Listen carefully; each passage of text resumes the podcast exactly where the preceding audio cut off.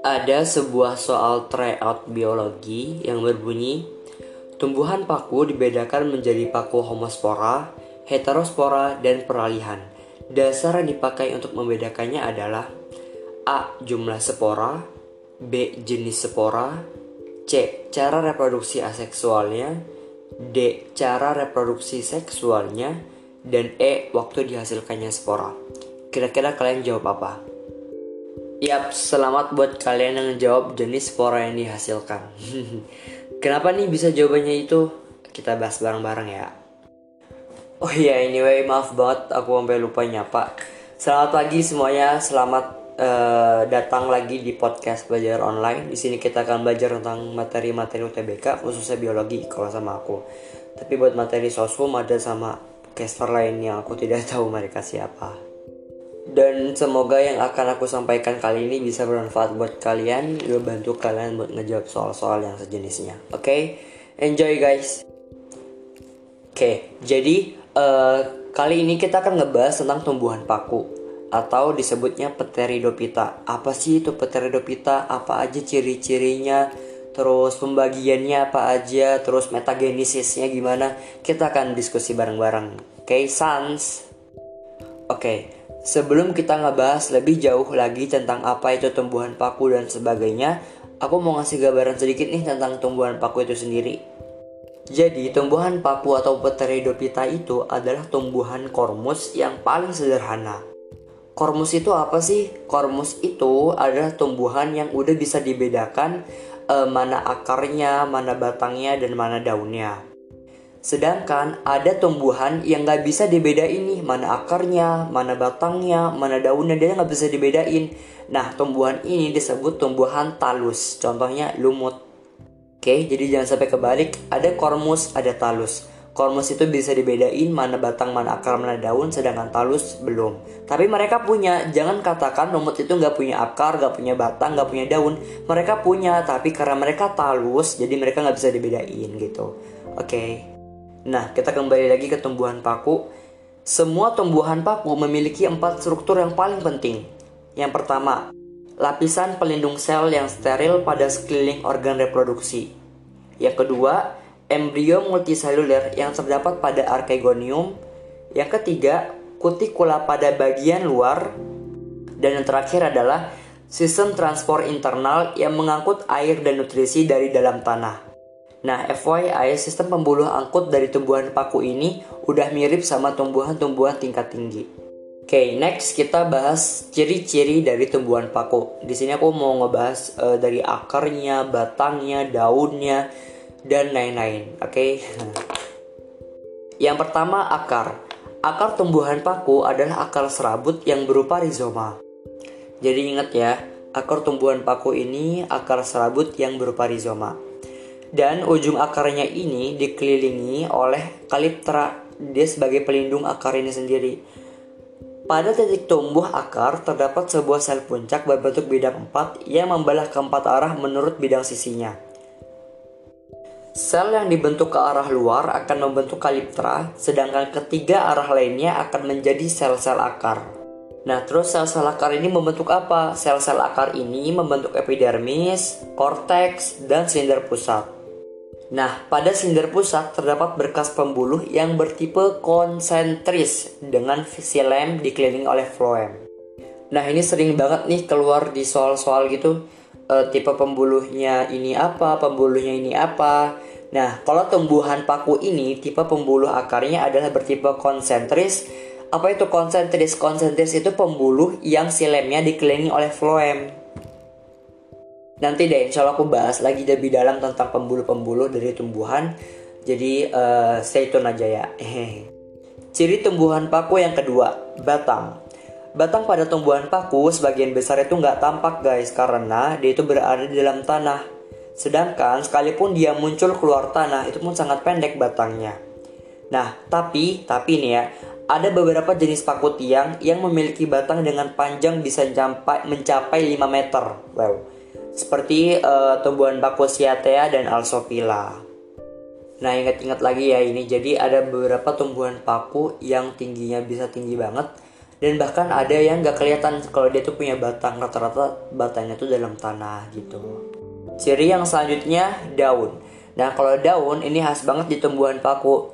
Kalian ingat-ingat lagi jadi tumbuhan paku saat dia muda saat dia masih muda daun itu menggulung. Nah eh, apa proses atau apalah istilah ini istilah dari daun menggulung ini disebut sebagai circinate apa circinate tulisannya circinate gitu. Jadi kalau kalau kalian ada soal uh, tumbuhan paku menggulung saat muda disebut jawabannya circinate, oke? Okay? Nah, sedangkan berdasarkan bentuk, ukuran, dan susunan daun itu, daun tumbuhan paku itu dibedain jadi dua.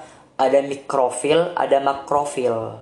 Sedangkan berdasarkan bentuk, ukuran, dan susunannya, daun tumbuhan paku ini dibedain jadi dua. Ada namanya mikrofil, ada namanya makrofil. Mikrofil itu daun yang berukuran kecil seperti rambut atau sisik dan dia nggak punya tangkai dan juga tidak bertulang daun guys. Nah, mikrofil ini belum memperlihatkan adanya diferensiasi sel. Aduh ribet banget sih ngomong dong. Tidak memperlihatkan adanya diferensiasi sel. Nah, daun ini tidak dapat dibedain nih mana epidermisnya, mana tulang daunnya maupun daging daunnya. Sedangkan makrofil adalah daun yang berukuran besar, bertangkai, bertulang daun dan juga dia bercabang. Nah, sel makrofil ini sudah mengalami diferensiasi sehingga dapat dibedain mana epidermisnya, mana palisadenya, mana bunga karangnya, mana tulang daunnya, dan juga ada stomata. Jadi ingat garis besar dari perbedaan mikrofil dan makrofil. Mikrofil itu kecil dan dia nggak bisa dibedain dalam artian ya belum mengalami diferensiasi. Sedangkan kalau makrofil dia itu berukuran besar, udah mengalami diferensiasi bisa dibedain bagian-bagian daunnya. Nah, kalau berdasarkan fungsinya, tumbuhan paku ini daunnya dibedain jadi dua juga. Ada namanya tropofil, ada namanya sporofil. Tropofil itu daun yang steril yang berfungsi untuk proses fotosintesis. Jadi kalau di istilah biologi itu kan ada namanya steril, ada namanya fertil. Steril itu bukan bersih kotoran gitu bukan ya guys. Jadi kalau steril itu mak maksudnya dia tidak bisa menghasilkan keturunan atau bahasa kita itu mandul gitu loh. Kalau fertil dia itu bisa menghasilkan keturunan. Nah, daunnya tumbuhan paku dibagi jadi dua, ada namanya tropofil, ada namanya sporofil. Nah, daun yang tropofil ini daun yang steril, dia nggak berfung gak bisa menghasilkan anak karena dia itu berfungsi untuk fotosintesis. Sedangkan yang sporofil itu daun yang tipe fertil yang berfungsi untuk menghasilkan spora yang bersifat haploid. Jadi e, dari namanya aja udah sporofil kan, sporofil, spora. Nah perkembang biak mereka kan pakai spora. Jadi sporofil ini yang fertil yang bisa menghasilkan e, tumbuhan baru, sedangkan yang tropofil itu nggak bisa karena dia buat fotosintesis. Oh iya, FYI, e, daun tumbuhan paku yang sporofil ini yang berfungsi menghasilkan spora ini dia juga bisa berperan sebagai fotosintesis loh, sehingga dia tuh kadang disebut sebagai daun troposporofil. Ciri yang selanjutnya, spora. Spora tumbuhan paku berada dalam sporangium atau biasa kita sebut sebagai kotak spora. Nah, FYI, sporangium ini berada di dalam kotak yang terbuka atau tertutup oleh indusium. Di dalam sporangium juga terdapat anulus, yaitu sejumlah sel penutup yang berdinding tebal dan membentuk cincin. Bila sporangium kering, maka anulus akan membuka dan menyebarkan spora. Kumpulan sporangium disebut oleh sorus. Kalian pasti sering dengar kata sorus kan? Jadi sorus itu kumpulan dari kotak-kotak spora. Sorus ini biasanya berada di bagian permukaan bawah daun. Biasanya, biasanya itu di bawah daun. Tapi ada beberapa tumbuhan paku yang sorusnya itu nggak cuma di bawah daun, ada yang di tepi daun dan lain-lain. Nih, contohnya, kalau yang di bagian daun sebelah bawah, contohnya itu Angios steris erecta kalau nggak salah sih. Iya iya iya. Angios steris erecta. Nah, Angios steris erecta ini tumbuhan paku yang e, sorusnya itu berada di bagian daun sebelah bawah. Sedangkan bagian tepi daun sebelah bawah, tadi bagian daun ini bagian tepi daun sebelah bawah. Contohnya Adiantum suniatum atau paku suplir. Nah, ada lagi uh, tumbuhan paku yang seharusnya ada di sepanjang daun sebelah bawah. Jadi beda ya, ada namanya di bagian daun sebelah bawah, ada namanya sepanjang daun sebelah bawah. Jadi uh, yang ngerti lah kalau bagian bawah itu berarti di bagian dia doang. Tapi kalau sepanjang daun bagian bawah berarti Di sepanjang bagian bawahnya itu sorus semua gitu. Contohnya adalah Dreamoglossum heterophyllum atau paku sisik naga. Nah, yang terakhir, contoh sorus tumbuhan paku yang berada di sepanjang tulang daun. Contohnya Asplenium nidus atau paku sarang burung. Oh iya, hampir lupa mau bilang, kalau selain berbentuk sorus, ada beberapa sporangium tumbuhan paku lain yang bisa membentuk sebuah bangun kerucut bersama sporofil yang disebut stobilus. Contohnya adalah paku Lycopodium dan Selaginella. Dan ada juga sporangium yang juga terkadang terbungkus oleh daging buah atau carpellum yang disebut sporokarp. Contohnya paku Salvinia, Marsilea, Azola, dan paku air lainnya. Sedangkan berdasarkan spora yang dihasilkannya, paku itu dibagi jadi tiga, ada homospora, heterospora, dan peralihan. Nah ini nih yang bisa jawab soal yang tadi aku kasih. So that's why paku homospora atau isospora ini disebut juga sebagai paku berumah satu atau monoceus karena sporanya akan tumbuh menjadi protalium yang menghasilkan antheridium dan archegonium. Kalian tahu lah ya antheridium archegonium pasti sering banget ngedengar di sekolah. Kalau antheridium itu kelamin jantan, kalau archegonium kelamin betina.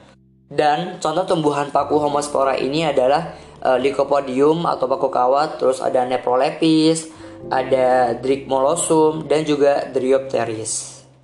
Next, paku heterospora atau anisospora. Jadi ingat ya nama lain dari heterospora ini anisospora.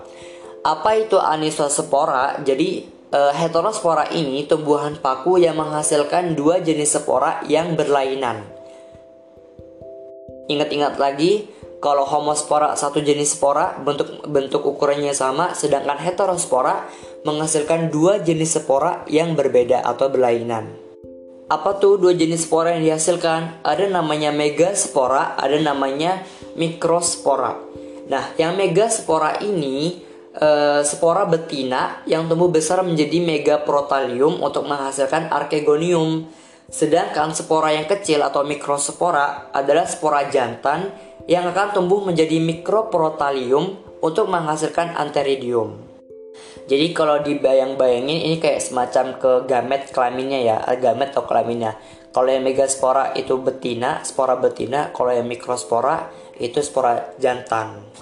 Megaspora spora betina, mikrospora spora jantan. Ingat-ingat, oke? Okay? Nah, contoh dari paku heterospora ini adalah Selaginella atau paku rane dan Marsilea crenata atau semanggi. Next, paku peralihan. Kalau paku peralihan itu tumbuhan paku yang eh, namanya peralihan ya, berarti tumbuhan paku yang antara homospora dan heterospora. Maksudnya gimana tuh? Jadi, kalau paku peralihan itu dia punya spora, bentuk dan ukurannya sama, tapi jenis kelaminnya beda. Jadi bisa dibilang campuran dari homospora heterospora. Kalau homospora kan bentuk ukurannya sama, kalau heterospora bentuk ukurannya beda tapi jenis kelaminnya beda gimana sih jadi kayak gitu ya intinya kalau paku peralihan dia punya spora dengan ukuran dan bentuk yang sama sedangkan jenis kelaminnya beda Nah, spora ini akan tumbuh jadi protalium yang menghasilkan salah satu alat kelamin. Ingat, salah satu alat kelamin. Jadi bisa antheridium atau archegonium aja, nggak bisa dua-duanya. Kalau dua-duanya berarti homospora banget dong. Uh, jadi paku peralihan itu dia menghasilkan spora yang ukuran bentuknya sama tapi jenis kelaminnya beda. Contoh dari paku peralihan ini adalah paku Equisetum debil atau paku ekor kuda. Nah, jadi itulah pembahasan sekilas tentang apa itu homospora, heterospora, dan peralihan. Ciri yang selanjutnya adalah habitat. Habitat tumbuhan paku di darat. Ada beberapa jenis paku yang dapat beradaptasi untuk hidup di air, tapi umumnya tumbuhan paku ini berada di dataran rendah, tepi pantai atau lereng gunung. Tumbuhan paku ini e, suka banget tempat yang teduh sama yang lembab. Itulah sekian dari ciri-ciri tumbuhan paku sekarang kita mau ngebahas tentang reproduksi Pteridophyta. Bagaimana sih tumbuhan paku itu berreproduksi? Seksual apa seksual? Gimana gimana gini kita bahas, oke? Okay? Oke, jadi tumbuhan paku ini dia bisa bereproduksi secara seksual dan aseksual. Kalau aseksualnya dia itu menghasilkan tunas atau gema yang mana gema ini adalah anakan pada tulang daun atau kaki daun yang mengandung spora. Sedangkan secara seksualnya dia itu e, tumbuhan paku ditandai dengan pembentukan sel kelamin jantan dan betina oleh alat kelamin atau disebut e, biasanya itu gametangium. Yang mana gamet jantannya itu adalah anteridium menghasilkan sel sperma dan gamet betinanya adalah archegonium menghasilkan sel telur atau ovum. Oh iya, FYI, sebagaimana tumbuhan lumut, paku ini juga mengalami pergidan keturunan atau metagenesis. Nah, e, metagenesis ini beda antara paku homospora sama heterospora. Sebenarnya intinya mereka sama aja sih. Cuma karena spora yang dihasilkan mereka beda, jadi seakan-akan metagenesis itu beda. Oh iya, maaf aku lupa bilang di awal kalau fase metagenesisnya ini ada dua, ada namanya sporofit, ada namanya gametofit. Nah, kalau yang di paku, kalau yang tumbuhan paku, fase sporofit itu lebih dominan daripada gametofit. Beda kayak lumut kan. Kalau lumut kan yang dominan gametofit. Kalau yang tumbuhan paku ini dominannya adalah sporofit. Nah, fase sporofit tumbuhan paku adalah berupa tumbuhan paku itu sendiri yang bersifat diploid. Sedangkan fase gametofitnya protalium yang memiliki umur pendek dan dia bersifat haploid. Nah, aku coba kasih gambaran ringkas tentang metagenesis Pteridophyta ya. Berawal dari spora. Spora mengalami rastosis, berkembang dia menjadi protalium yang mana protaliumnya ini dia menghasilkan anteridium sama archegonium. Ingat ini berarti pada tumbuhan homospora karena dia menghasilkan karena dia berumah satu. Dalam artian protaliumnya bisa ngasilin gamet jantan dan juga betina. protalium menghasilkan anteridium dan archegonium yang mana anteridiumnya ini akan menghasilkan sperma dan archegoniumnya menghasilkan ovum. Nah, sperma ketemu ovum jadi zigot.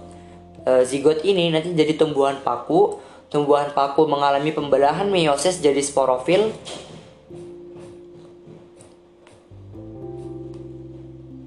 Maaf ada gangguan. Teman tiba-tiba nelpon. Nah tumbuhan paku mengalami tadi aku bilang meiosis jadi sporofil. Dan sporofil berkembang jadi sporangium. Dan sporangium e, menghasilkan spora lagi. Jadi kayak gitu e, mentagenesisnya dari spora protalium e, menghasilkan dua kelamin, gamet jantan gamet betina, menghasilkan sperma ovum, ketemu jadi zigot, zigot berkembang jadi paku, paku jadi e, menghasilkan sporofil, sporofil jadi sporangium, sporangium menghasilkan spora, gitulah seterusnya. Nah, dari spora ke zigot, dari spora ke zigot yang tadi aku sebutin itu masuk ke fase gametofit. Sedangkan dari zi, dari zigot ke sporangium itu dia merupakan fase sporofit yang mana sporofit itu dia diploid 2N sedangkan yang gametofit N. Berarti yang tadi aku sebutin kayak spora, protalium yang berada di, di fase gametofit itu semuanya mereka haploid. Ingat ya jangan sampai kebalik. Sedangkan yang di Astagfirullah ini teman nelfon mulu. Sedangkan yang di fase sporofit dia itu 2N oke? Okay? next kita masuk ke klasifikasi Pteridophyta sebenarnya ini banyak banget gak banyak banget sih maksudnya uh, lumayan panjang pembahasan tapi aku coba ringkas-ringkas oke soalnya maaf banget tiba-tiba tadi nelpon teman teman nelpon buat uh, berenang jadi maaf banget guys kalau aku ringkas-ringkas gak penting banget guys sih ngomong gitu tapi ya udahlah ya Oke, klasifikasi Pteridophyta.